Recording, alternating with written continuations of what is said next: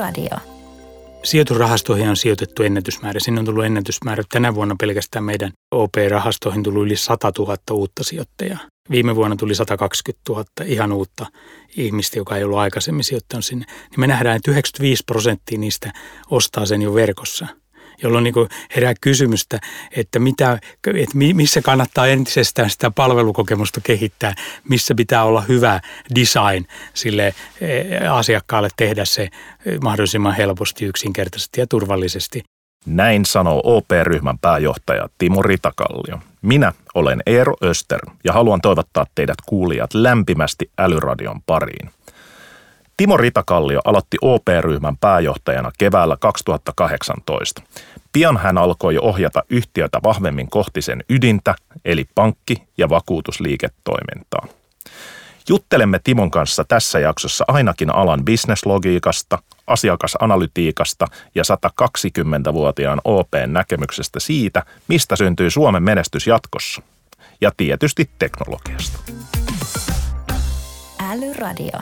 Timo Ritakallio, tervetuloa Älyradioon. Kiitoksia. Heti kärkeen, onko itselläsi jotain lempipodcastia, äänikirjaa tai muuta sykähdyttävää, jonka haluat jakaa Älyradion kuuntelijoille? No itse asiassa ei mitään yksittäistä. Et itse asiassa podcasteja on paljon hyviä, monipuolisia tarjolla ja äänikirjoja sinänsä kuuntelen tai välillä aina luen sitä samaa kirjaa ja pätkiä kuuntelen, mutta yleisesti ottaen niin on yleensäkin hyvin monipuolinen kaikkea asioiden seuraamiseen, niin, niin sen takia ei ole mitään yksittäistä sykähdyttävää, vaan paljon sykähdyttäviä.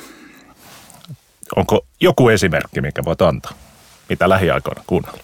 No lähiaikoina on kuunnellut muun muassa vaikka podcast puolelta niin, niin tämmöistä leadcastien kästiä, joka, jos se itsekin on ollut, ollut yhtenä tekemässä, niin sellaisia on myös tullut seurattua enemmän, että joita, joissa on itsekin ollut mukana.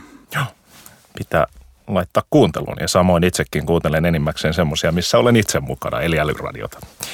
Mutta äh, sä oot oikeustieteen maisteri, MBA ja tekniikan tohtori, niin tutkintojen määrästä voisi päätellä, että sä oot jatkuvan oppimisen kannattaja, niin pitääkö tämä paikkansa? Se pitää erittäin hyvin paikkansa, että mä oon koko työuran ajankin aina ohessa jotain opiskellut. Kaiken kaikkiaan ehkä sillä tavalla kiinnostunut uusista asioista uteliasuudelle ja se kantaa tässä kaikessa siltä pohjalta seuraan asioita ja luen paljon ja aina kun mahdollisuuksia on. Tai nykyisin itse asiassa myös kuuntelen äänikirjoja, kuten tuossa tuli esillekin, niin se on yksi tapa. Ja podcastit on mielestäni yksi hyvä vaihtoehto ku- kuunneltavaksi joko autossa tai, tai jonkin verran mä itse asiassa en kuuntele musiikkia käydessäni lenkillä, mutta saatan kuunnella joko äänikirjoja tai podcastia. Kuulostaa hyvältä. Itse enemmän sen kuuntelen musiikkia, koska saan siitä hyvän rytmi, mutta pitää ruveta enemmän kuuntelemaan podcasteja. Joku on sanonut, että se ei tuo just rytmiä juoksuun, että voi olla, että toi systeemi on parempi, mutta mä oon niin paljon juossut, että mä osaan silti juosta. Okei. Okay. Tota, no miten sä oot aikanaan saanut kipinä finanssisektorilla? se tuli hyvin varhaisessa vaiheessa jo opiskeluaikoina tai itse asiassa kymmenvuotiaana kiinnostuin kaverin kanssa pörssisijoittamisesta ja siitä lähtien on sitä harjoittanut ja, ja, ja talousasioita seurannut, niin sitten oli aika luontevaa eh, finanssisektorille hakeutua myös töihin, kun aikanaan työelämän siirtyi. Kymmenenvuotiaana, se on ihan ihan tota hyvä ikä aloittaa. Tämmöistä. Se oli hyvä ikä. Silloin kun aloitin kymmenvuotiaana, niin, niin pörssikursseja ei mistään digitaalisesta välineestä katsottu, vaan Helsingin Sanomissakin oli kerran viikossa siihen aikaan. Joo. No tota, toisaalta sä oot myös Suunnistusliiton puheenjohtaja ja ilmeisesti intohimoinen suunnistaja, niin mikä suunnistuksessa kiehtoo? No suunnistuksessa kiehtoo itse asiassa se, että siinä ei ole kysymys pelkästään siitä, että onko fyysisesti hyvässä suorituskyvyssä, vaan pitää koko ajan olla myös, myös voisiko sanoa, että älyllisesti hyvässä suorituskyvyssä, että suunnistukshan on, muistuttaa itse asiassa aika paljon myös bisnestä, että se suunnistussuoritus, että koko ajan pitää miettiä, että minkälainen strategia, millä strategialla seuraavalle rastille, eli minkä reitin valinnan teen.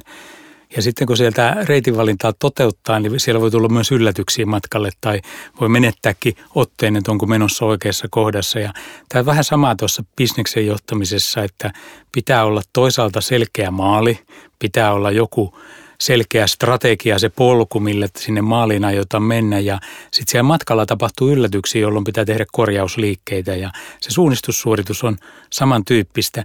Ja sitten viime kädessä molempiin liittyy se, että pitää kuitenkin pitää se suoritus hallinnassa.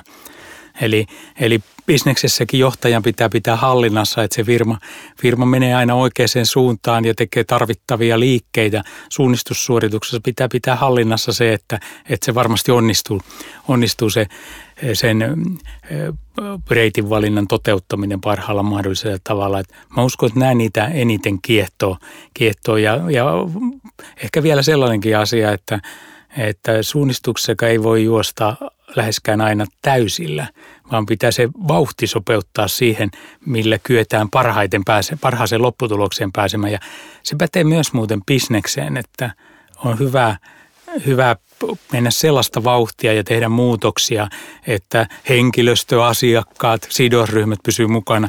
Jos liikkuu liian nopeasti, käy huonosti ja jos liikkuu liian hitaasti, niin häviää kisan.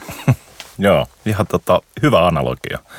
Miten löydät aikaa tähän kaikkeen? Siis jatkuva opiskelu, työasiat, suunnistus. No kaikki tämä liikuntaharrastus ja suunnistus, niin se on sitä vastapainoa sille työlle ja aika on aina tällainen käsite, jota voi organisoida ja miettiä, että miten asiat, asiat organisoi. Sitten taas se, mitä on matkan varrella työn ohessa opiskellut, niin se on vaatinut tosi paljon kurinalaisuutta. Nyt tällä hetkellä ei mitään sellaista ole menemässä, että aikanaan väitöskirjan tekeminen oli oikeasti aika työläs ja, ja, ja vaati hyvin paljon kurinalaisuutta ja, ja myös tavallaan motivaatiota, että varmasti haluaa se viedä eteenpäin. Näistä se syntyy.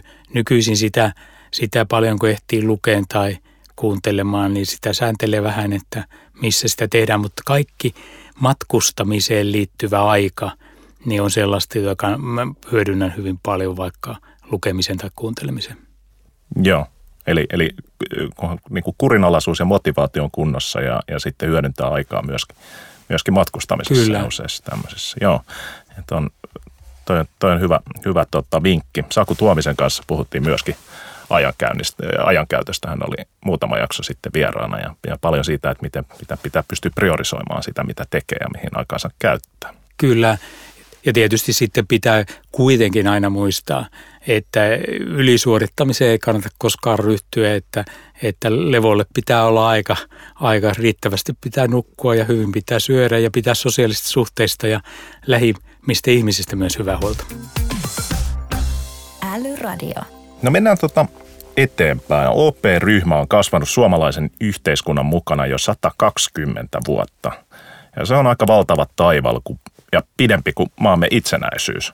Niin millä tavoin tämän päivän OP heijastaa yhteiskuntaan? Itse asiassa hyvin monella tavalla.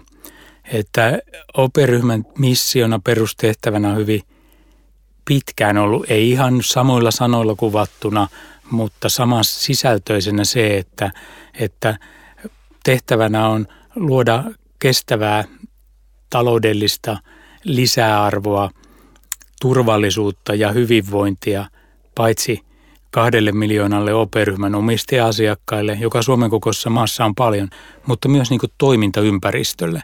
Et meidän, meidän toimintakenttä pankki- ja vakuutustoiminnassa on Suomi.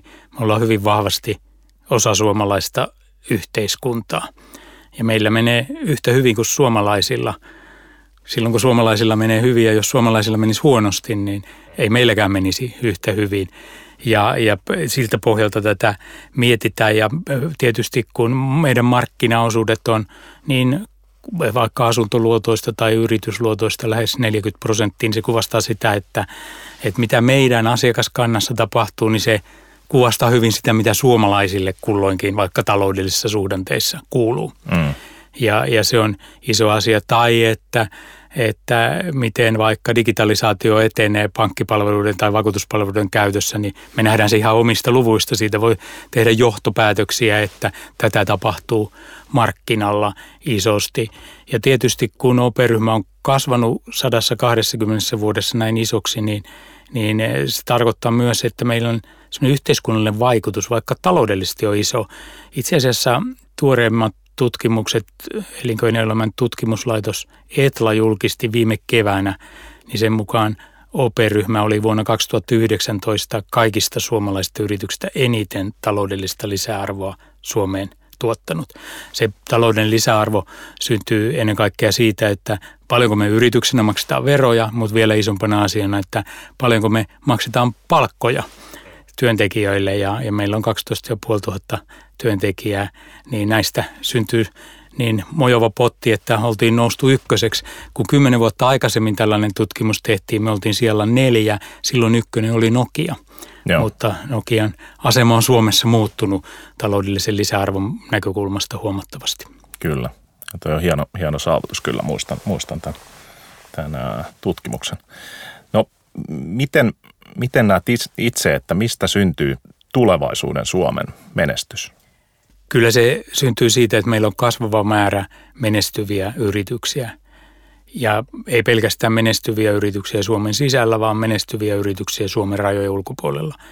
Että viennin kautta, viennin kasvattamisen kautta syntyy sitä lisää hyvinvointia tähän yhteiskuntaan.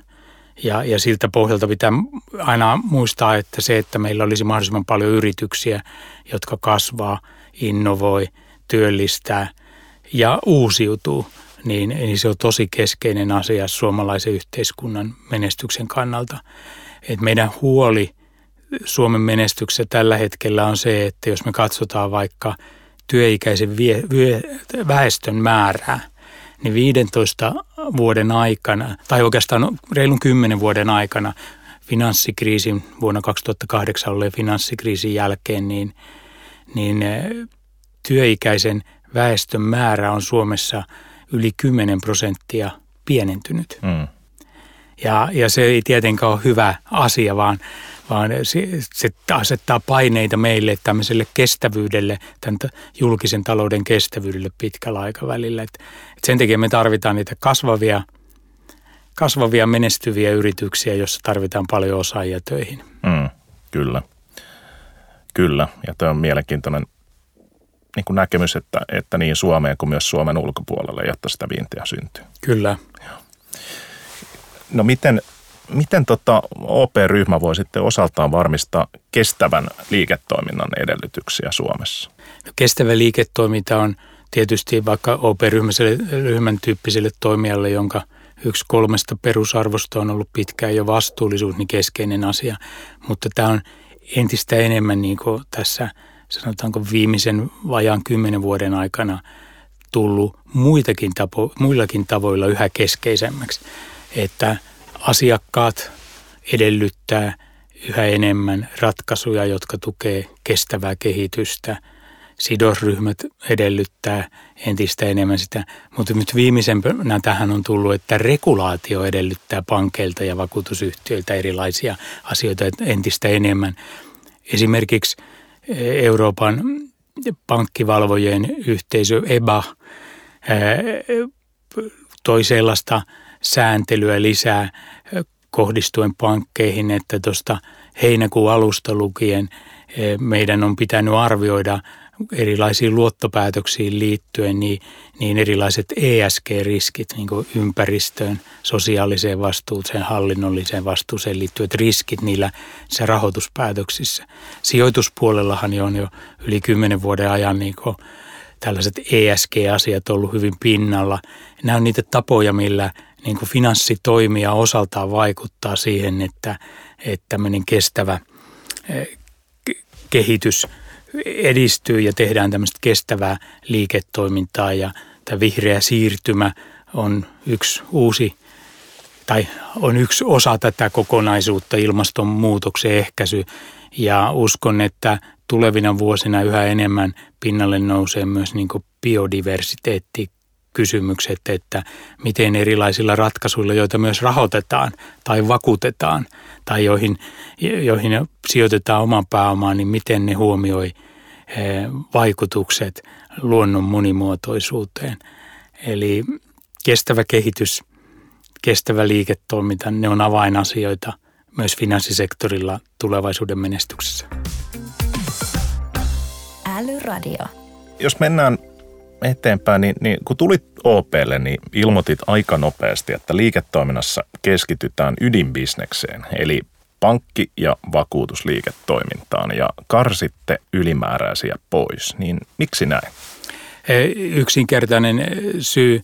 Meillä oli tullut tilanne, että oli jo jonkin aikaa kulut kasvaneen kaksi numeroisia prosenttilukuja vuositasolla ja tuotot ei käytännössä juuri lainkaan – jolloin meillä oli pakko niin katsoa, että kulurakenne uusiksi, tehdä siihen järjestelyjä. Ja sitten toinen asia oli se, että, että tehdä sellaisia asioissa, joissa meidän par- kompetenssit on kaikkein parhaita.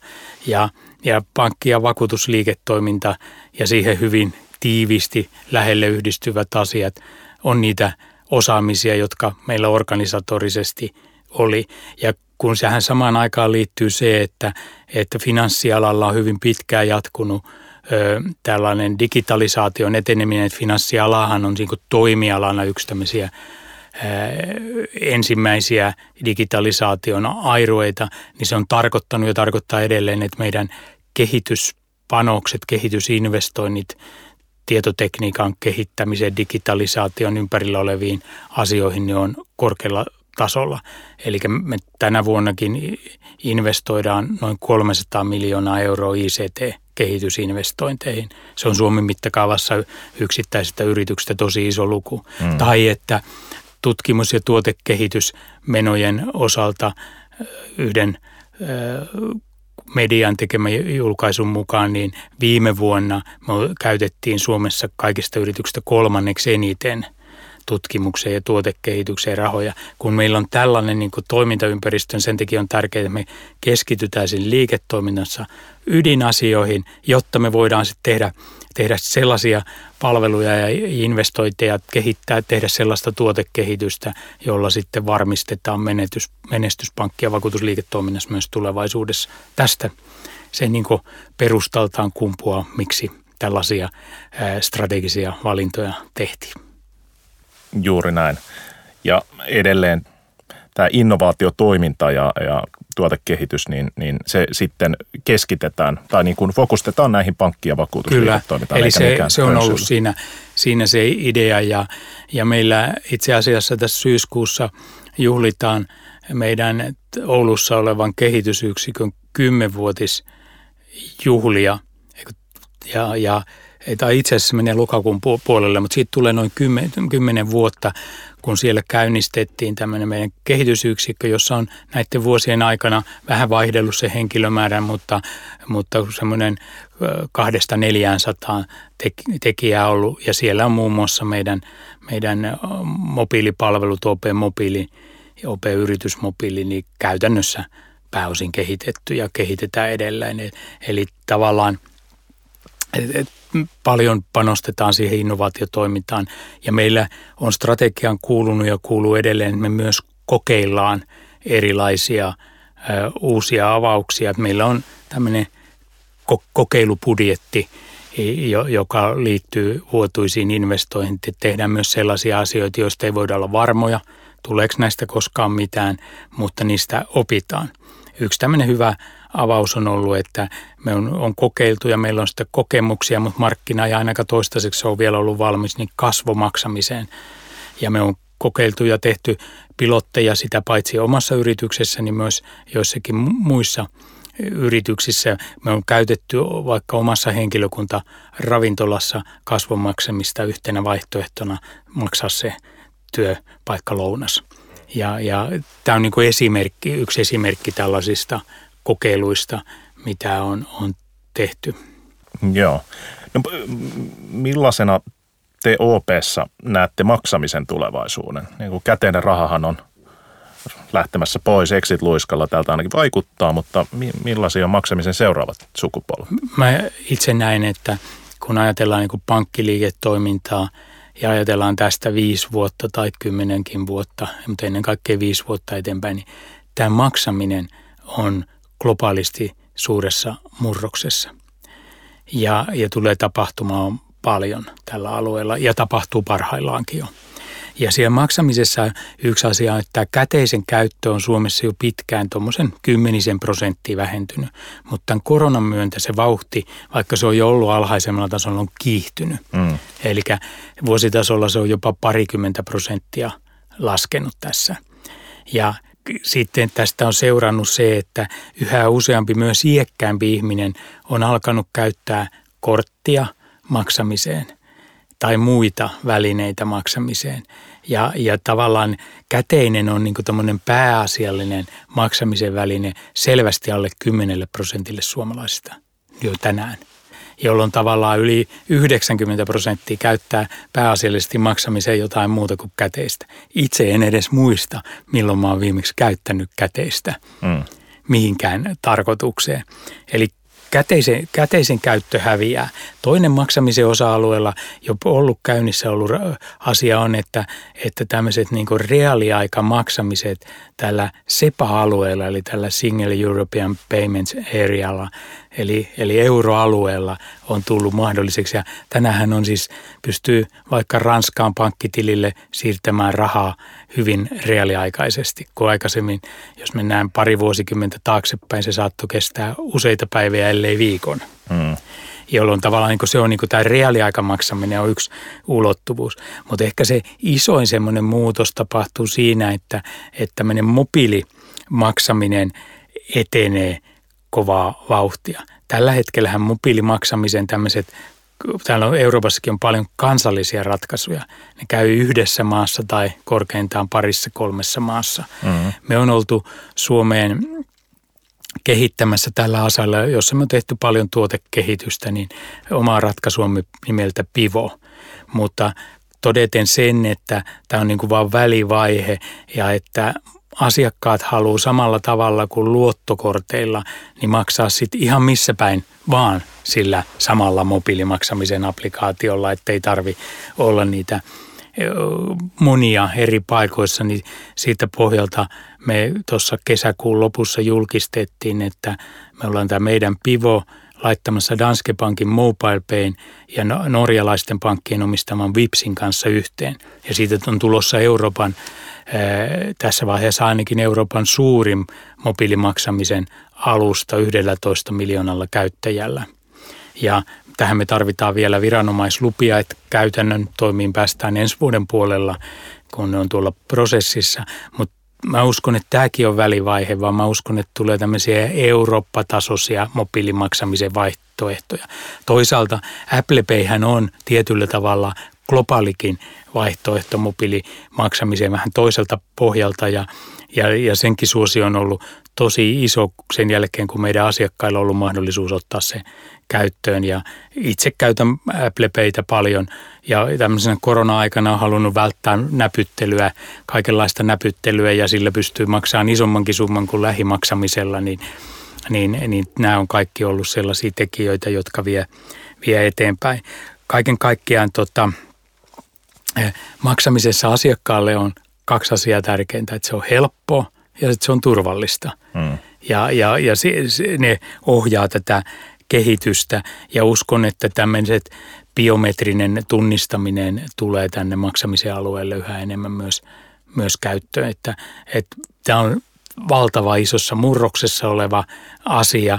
Käteisen käyttö vähenee kaikkialla Euroopassa, mutta niin vähäistä kuin se on Suomessa, niin mä en tiedä muita maita kuin Ruotsin, jossa se on vielä vähäisempää. Eli käteisen tämmöinen cashless, käteisetön Suomi on yksi visio ja, ja se helpottaa vaikka, vaikka pienyrittäjän elämää, kun ei tarvitse sen rahan kanssa pelata, jos ne välineet on helppoja ja luo monenlaista turvallisuutta ja, ja käteisen rahan huolto on niin kallista. Mutta sitten tietysti yhteiskunnassa on huolehdittava niin, että ne, joilla syystä tai toisesta ei ole mitään maksuvälinettä käytössä, että nekin pystyy maksamaan. Mm.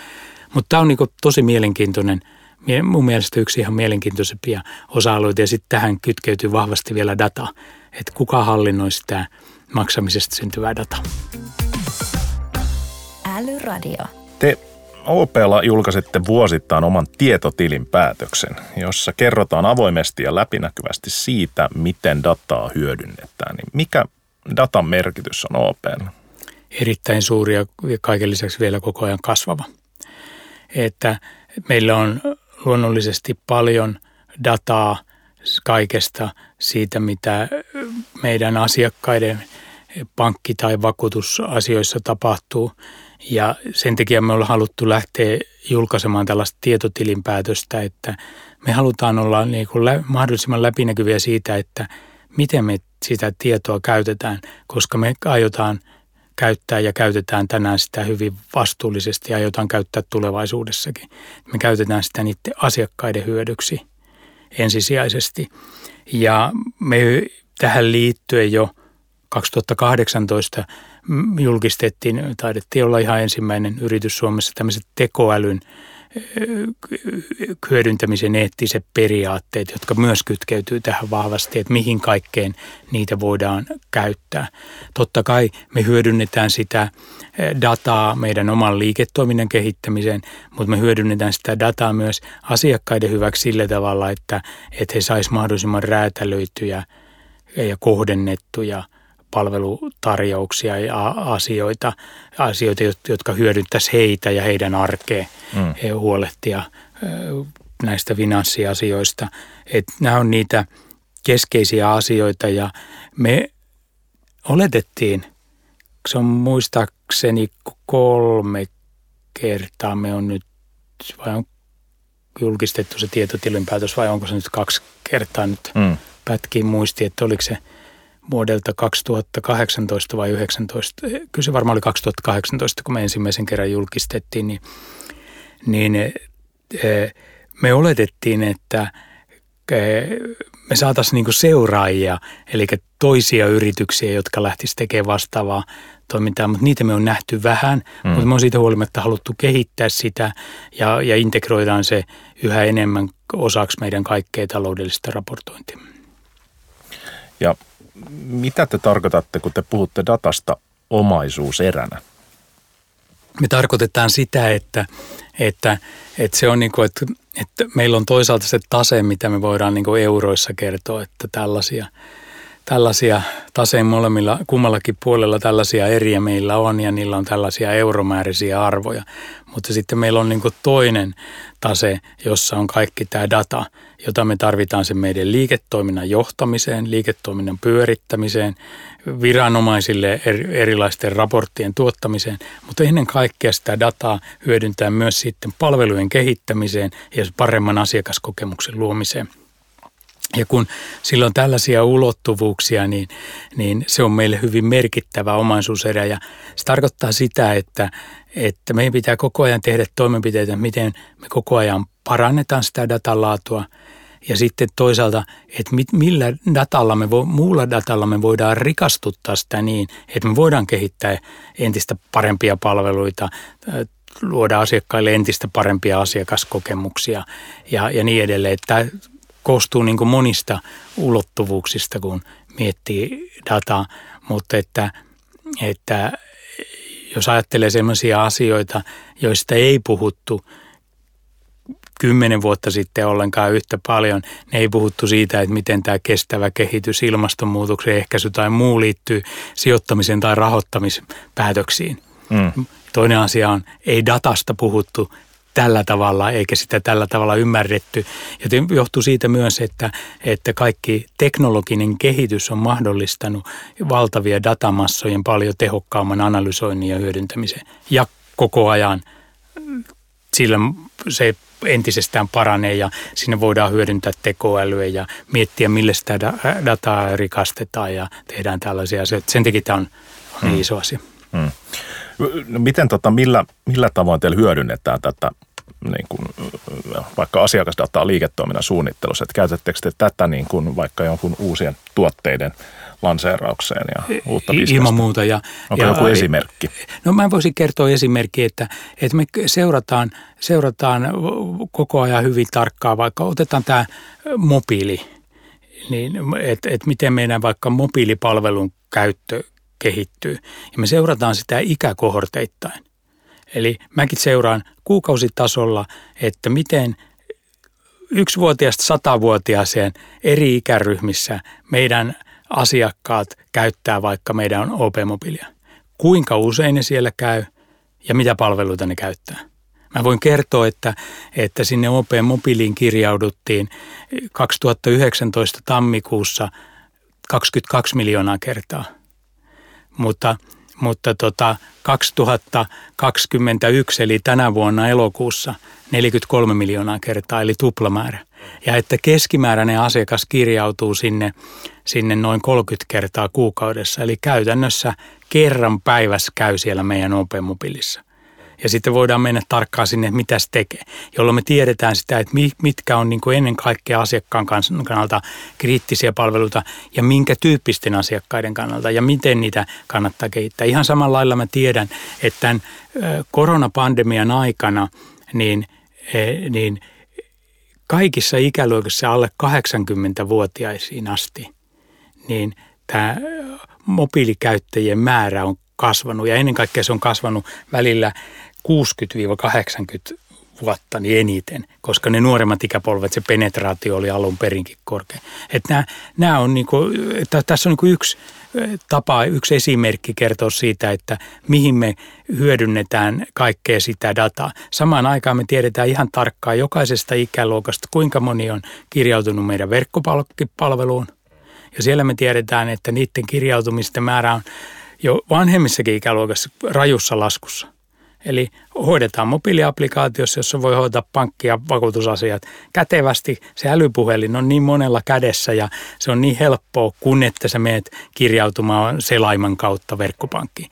Ja sitten me tiedetään ihan tarkkaan, että kuinka monta eri asiakasta vieraili vaikka elokuussa meidän reilussa 300 konttorissa ympäri ympäri Suomen ja minkä ikäisiä ne oli ja millä asioilla ne oli. Niin nämä kertoo just sitä, että kun kerätään asiakaskäyttäytymisestä dataa, niin niillä pystytään kehittämään sitten palveluja ja miettiin, että, että missä vaiheessa mitäkin kannattaa kiihdyttää. Me kolme, neljä vuotta sitten jo linjattiin, että ensisijaisesti me kehitetään kaikki uudet palvelut mobiiliin. Ja sitä me on vaan niin kuin entisestään kiihdytetty, että, että, että tavallaan, koska me on nähty, että se asiakaskäyttäytyminen ruokkii sitä ja tämän tyyppisiä asioita. Mm, just niin. Eli, eli kun nä, et näkee, että esimerkiksi asiakkaat käyttää enemmän mobiilia, niin silloin kannattaa kehittää sitä mobiilia. Kyllä. Niin tai että, että me nähdään, että, että 95 prosenttia tänä vuonna kaikista sijoitusrahastoihin on sijoitettu ennätysmäärä. Sinne on tullut ennätysmäärä. Tänä vuonna pelkästään meidän OP-rahastoihin tullut yli 100 000 uutta sijoittajaa. Viime vuonna tuli 120 000 ihan uutta ihmistä, joka ei ollut aikaisemmin sijoittanut sinne. Niin me nähdään, että 95 prosenttia niistä ostaa sen jo verkossa – jolloin niin herää kysymystä, että, mitä, että missä kannattaa entisestään sitä palvelukokemusta kehittää, missä pitää olla hyvä design sille eh, asiakkaalle tehdä se mahdollisimman helposti, yksinkertaisesti ja turvallisesti se sijoitusrahastomerkintä. Niin tämän tyyppiset asiat niitä on. Älyradio. Puhutaan hetki digitalisaatiosta. Open markkinafokus on pitkälti Suomessa, mutta EU on avaamassa ovia myös pankkisektorilla. Niin miten näet globaalien digitaalisten pankki- ja vakuutusalan trendien tulevan Suomen markkinoille? No tässä on niin sellainen tilanne, että me Pohjoismaissa ollaan tässä pankki- ja finanssisektorin digitalisaatiossa ihan globaalisti niin kärkijoukoissa että jos me katsotaan niin tällaisia penetraatioita, että, että kuinka korkea määrä, iso määrä, iso osuus meidän asiakkaista käyttää vaikka nyt meidän mobiilipankkia, niin me ollaan ihan niin maailmanluokan kärkeä. Hmm.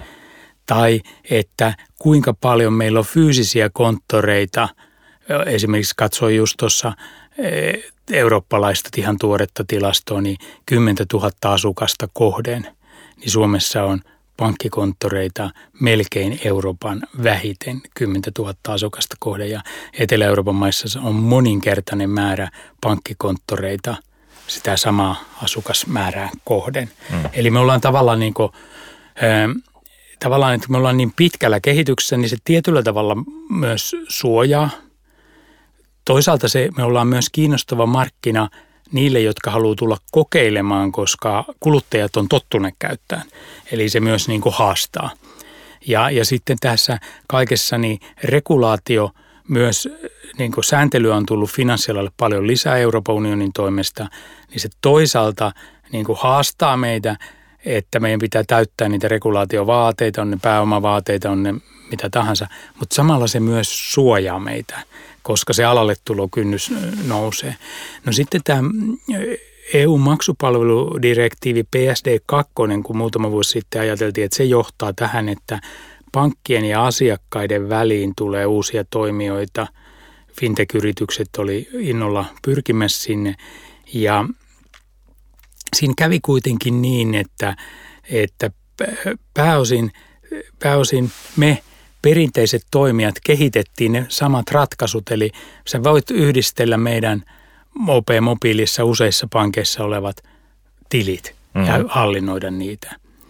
Ja, ja tämä tavallaan, kun meillä oli valmiiksi luotettu brändi, valtava asiakasosuus, valtava määrä suomalaisia asiakkaita, niin ei me olla menetetty mitään tässä kenellekään.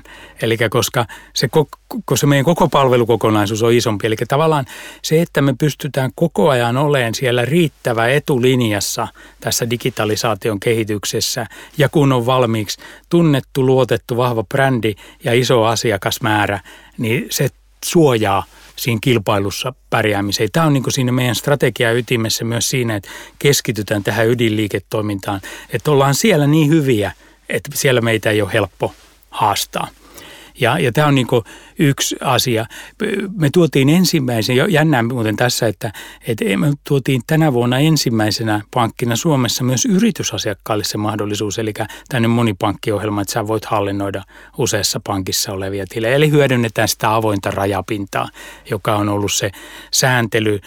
Sääntelyssä Euroopan unionissa on ajateltu, että, että kun pankit pakotetaan avaamaan niitä rajapintoja, niin se lisää kilpailua ja lisääkin. Mutta se on samalla totta kai pankit itse myös on siinä samoilla mahdollisuuksilla kuin ne toisetkin, jolloin se mahdollistaa, että me voidaan tarjota parempia palveluita, kun me ollaan aktiivisia kehittää, niin meidän nykyisille asiakkaille. Että tämä on niin semmoinen yksi tulokulma tähän.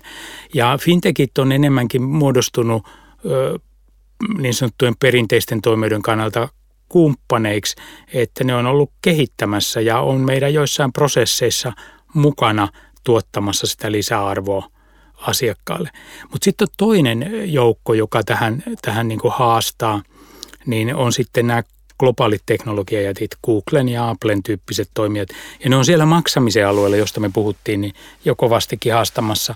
Mutta samalla lailla, niin, niin kuin totesin, niin, niin meidän, meidän kortteihin, joita on kumminkin vajaa pari miljoonaa tuolla suomalaisilla luottokortteja meidän kautta, niin – debit- tai ennen kaikkea kreditkortteja, niin, niin tota, siellä se Apple on meidän yhteistyökumppani. Mm. Eli että tämä on tällaista tämä markkina. Tämmöisiä kehityskulkuja tässä menee ja uskon, että tulee uusia innovaatioita, tulee tämmöisiä niissä alueita, jossa fintechit haastaa perinteisiä toimijoita tulevaisuudessakin ja jollain osa-alueella ne on jo kauan sitten uudet toimijat ottanut isoja markkinaosuuksia, kuten vaikka kotitalouksien osakekaupan käynnissä. Mm, mm. Joo, toi onkin mielenkiintoinen tuo PSD2, miten se on muuttanut. Sitä en ole sitä ajatellutkaan, mutta, mutta toki kun teillä on se asiakas, asiakassuhde ja, ja niin kuin luotettu brändi, niin, niin avaa no, tuommoisia mahdollisuuksia myöskin kehittää. Mutta tota, ennen kuin mennään lopetukseen, niin, niin missä on digitaalisen kehityksen ydin OP-ryhmässä? Onko tämä niin kuin enemmänkin sieltä asiakasrajapinnasta, mitä tulee? Onko tämä niin kuin core banking järjestelmä tyyppisestä tasosta vai joku toiminnanohjausjärjestelmä? Tuleeko se driveri digitaaliseen kehitykseen niin kuin ulkoa vai sisältä päin? Oikeastaan se ihan ykkösfokus on siellä asiakasrajapinnassa. Siellä ratkaistaan tämä kisa – niillä muillakin elementeillä on iso merkitys, mutta ennen kaikkea se ratkaistaan siellä asiakaskokemuksessa. Ja siellä niin tärkeää on tietysti, että, että miten pysytään siinä kehityksessä suhteessa meidän kilpailijoihin, niihin muihin pankkeihin, vakuutusyhtiöihin tai vastaaviin toimijoihin.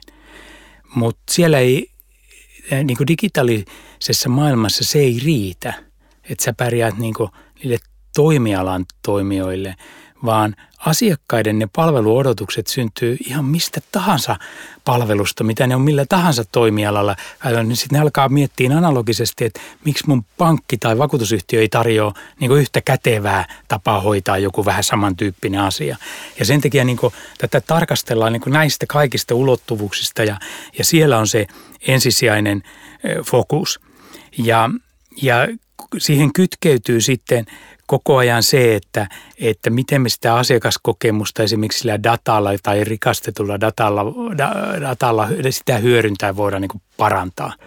Ja sitten siihen kytkeytyy erittäin vahvasti kokonaisuutena niin siihen asiakasrajapintaan kuin koko tähän ympäristöön, että miten me huolehditaan niin kyberturvallisuudesta. Että kyllähän kyberriskit on aivan niin ykkösriski täällä finanssialalla, kun mietitään, mistä ne uhat tulee. Ja me käydään me emme niitä julkisuudessa puhu, emmekä halua tarkemmin analysoida, mutta sen voin sanoa, että me käydään jatkuvaa kilpajuoksua rikollisten kanssa kyberturvallisuuden luomisessa. Ja nyt sitten uutena ilmiönä on tässä, että, että tällaiset erilaiset talousrikolliset menee suoraan sinne pyrkiminen sen suoraan sinne asiakkaan luo ja, ja luomaan huijaussivustoja ja muita, jolla ne pyrkii niinku, teke, kalastamaan rahaa meidän asiakkailta tai meidän kilpailijoiden asiakkailta. Eli tämä, tämä tämmöinen niin tietoturva, kyberturva, niin on, on niin hyvin keskeinen asia. Sitten näitä niin perusjärjestelmät, nämä core banking-järjestelmät, niin, niin niitä pitää myös koko ajan uusia ja uudistaa. Ja meilläkin on tällaisia hankkeita parhaillaankin menossa. Viime vuoden aikana, vuonna 2020, me uusittiin koko meidän tämmöinen niin kuin, palvelin ympäristö ja, ja siirrettiin uuteen konesalliin. Nyt me voidaan sanoa, että meillä niin tämmöinen puhutaan hybridi-infrasta, että se on viimeisintä uutta, missä ympäristössä tehdään ja sillä me pystytään taas niin kehittämään nopeammin uusia palveluita, takaamaan niiden toimintavarmuus paremmin ja, ja sitten vielä, vielä muun muassa tämä tietoturvanäkökulmat ottaa huomioon. Ja sitten nämä toiminnanohjausjärjestelmät, niitäkin on uudistettu tai se uudistus on ihan loppusuoralla, niin siellä taas on kysymys siitä, että, että niiden avulla me pystytään – entistä paremmin johtamaan tätä liiketoimintaa kannattavasti ja huolehtii siitä, että pysytään kilpailukykyisenä. Mutta kyllä se fokus on ennen kaikkea siellä asiakasrajapinnassa. Miten helposti käytettäviä palveluita laadukkaasti asiakkaille. Kyllä, ja nuo toiset muuthan core banking ja toiminnanohjausjärjestelmät heijastuu myöskin sinne rajapintaan. Totta kai. Mutta tuo on mielenkiintoista jo, että, että se ei ole pelkästään toimialalta, vaan se, että miten nämä ehkä nämä FANG-yritykset, eli Facebook ja Apple ja Amazon, niin kuin luonut, luonut tota sen asiakaskokemuksen, mitä odotetaan kaikissa palveluissa, mitä käytetään. Juuri näin. Älyradio. Meillä rupeaa aika loppumaan, niin Älyradion vakiokysymys on kysytty jo 63 vieraalta. Ja nyt vuorossa on OP-ryhmän pääjohtaja Timo Ritakallio. Timo, mikä sinusta on älykkäintä juuri nyt? Se voi olla idea, palvelu, kirja, mitä tahansa. Minusta älykkäintä on se, että yhä enemmän tällainen biometrinen tunnistaminen, vaikka kasvotunnistaminen, niin tulee osaksi erilaisten palvelujen käyttöä. Kun ihmisethän käyttää valtavaa määrää erilaisia sovelluksia arjessaan. Ja yhä useampaan paikkaan tarvitaan erilaisia salasanoja – ja se salasano viidakon hallitseminen on vaativaa. Toki siihenkin on ohjelmia tarjolla, mutta että, että se, että yhä useammassa palvelussa törmää siihen, että itse asiassa mä voin tätä applikaatiota käyttää vaikka kasvotunnistamisen avulla, niin se on musta tosi älykästä. Se tekee elämän helpommaksi. Kyllä, ja turvallisemmaksi. Ja turvallisemmaksi. Iso kiitos haastattelusta. Kiitoksia. Älyradio. Kiitos kun kuuntelit jakson. Vieraanamme Älyradiossa on tälläkin kaudella toinen toistaan kiinnostavampia vieraita suomalaisen liike-elämän huipulta. Kannattaa siis tilata Älyradio omasta suosikkipalvelustasi. Kuulemme mielellämme kommentteja Älyradioon liittyen hashtagillä Älyradio. Samalla tunnisteella voi myös ehdottaa tulevien jaksojen vieraita. Kuulemiin. Älyradio.